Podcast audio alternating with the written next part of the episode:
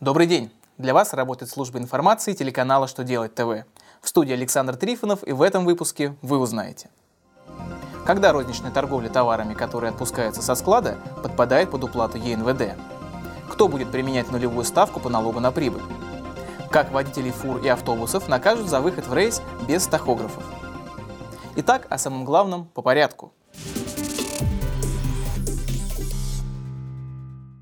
Минфин России разъяснил, в каких случаях возможно применять ЕНВД в отношении предпринимательской деятельности по розничной торговле строительными материалами.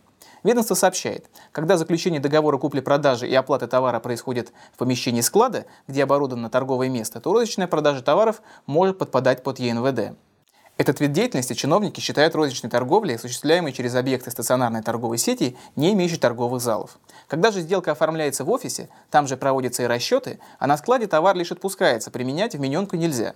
Эта торговля, по мнению Минфина России, является реализацией товаров по образцам и каталогам вне стационарной торговой сети, поэтому вмененка не применяется. Председатель правительства Дмитрий Медведев подписал постановление с перечнем социальных услуг, которое облагается нулевым налогом на прибыль. В списке оказались бытовые медицинские соцуслуги, психологическая помощь, педагогические услуги, помощь в трудоустройстве трудовой адаптации, социально-правовые услуги.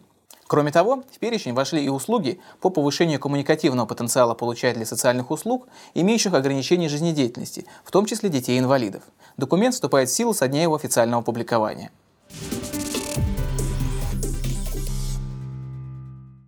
Сейчас фуры, маршрутки, автобусы с 8 местами и более обязаны иметь тахограф – прибор, фиксирующий движение и остановки автомобиля. В статью 11.23 Кодекса об административных правонарушениях предлагается внести поправки, в соответствии с которыми за отсутствие тахографа будут наказывать не водителей транспорта и работников, выпускающих его в рейс, как сейчас, а его владельцев юридических лиц и предпринимателей.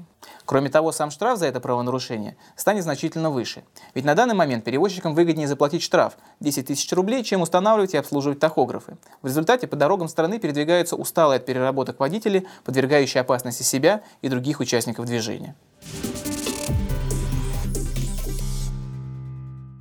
На этом у меня вся информация. Благодарю вас за внимание и до новых встреч.